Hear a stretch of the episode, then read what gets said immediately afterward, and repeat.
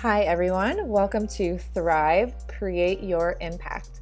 These podcasts are a way for us to dive a little deeper into thriving using the IEP method created by Anese Cavanaugh, author of Contagious Culture.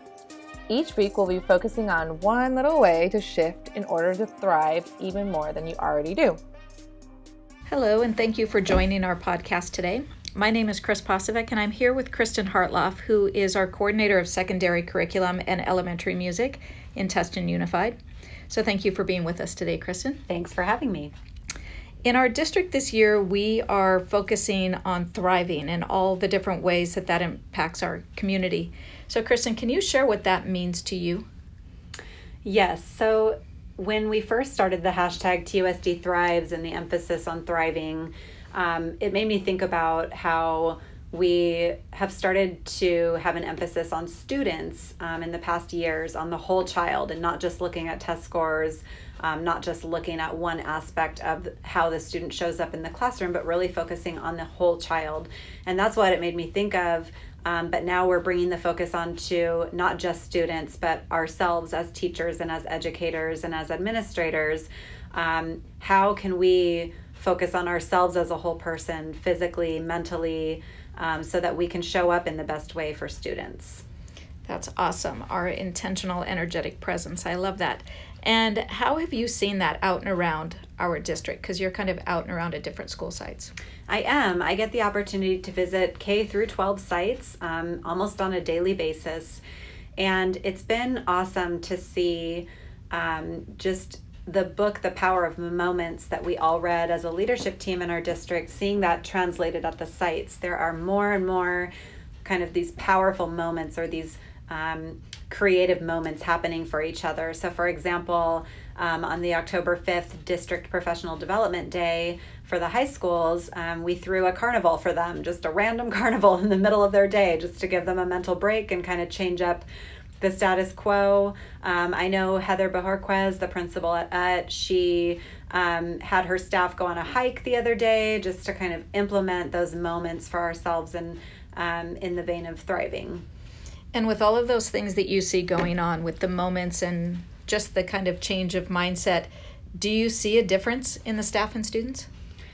I do. Um, I definitely do. I feel like staff now has almost the permission to take care of themselves. I know that sounds strange, but um, you know, as teachers, it, it can be a very draining um, daily profession where we're giving, giving, giving, giving, giving.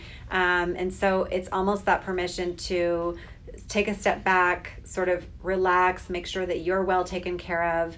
Um, and then for students, we've seen more emphasis on social emotional learning and really equipping kids with the tools like what does it mean to be self aware? How can you control um, your feelings in a way that is beneficial and serves you well?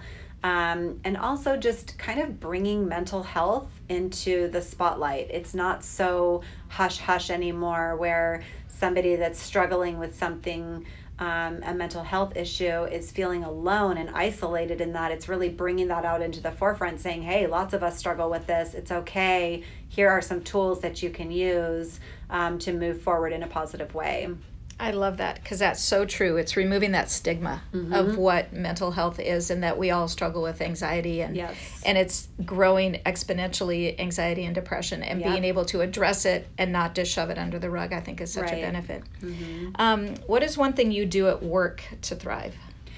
I I like to try to set aside time in my day to read. Um, I have many professional learning books that I'm always saying to myself, oh, I got to read that. Oh, this person recommended this book to me. I really want to read it.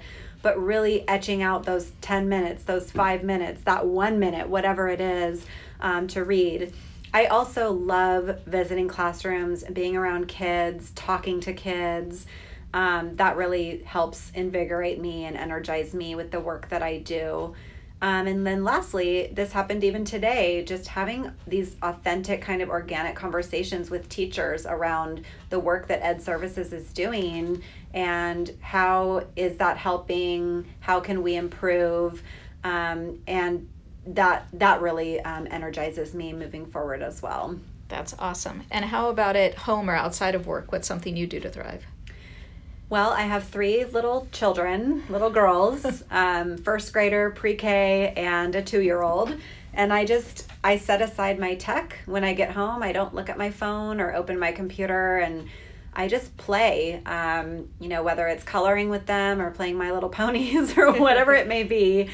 Um, I do that. And then I also, um, I do exercise every night, just literally in my kitchen um, with my computer on I do a YouTube video, um, which helps me feel better. And then um, we do a lot of family stuff. So um, family team building, family little adventures, whether it's going to get frozen yogurt or whatever, to kind of build that camaraderie at home. That's awesome. So, so important to keep that balance. So, in concluding our conversation, what's one piece of advice you would give to somebody who's struggling thriving right now? I think that it can be very overwhelming to say, focus on the whole self, like do this, do that. So I think if you can just make one small change, we talk about instruction as just one thing. If you can do just one thing, what can it be? What's that one little change that you're going to make, whether it's cutting out soda or whether it's putting your phone away for an hour when you get home from work, whatever it is, and just commit to that one thing and then kind of build from there. That's awesome. Thank you so much for your time today. You are an inspiring leader to many, and I appreciate you taking the time to talk to us. Thank you. I appreciate it. Thank you for listening to Thrive Create Your Impact. For more resources, check out our TUSD Thrives website and don't forget to post how you are thriving on hashtag TUSD Thrive.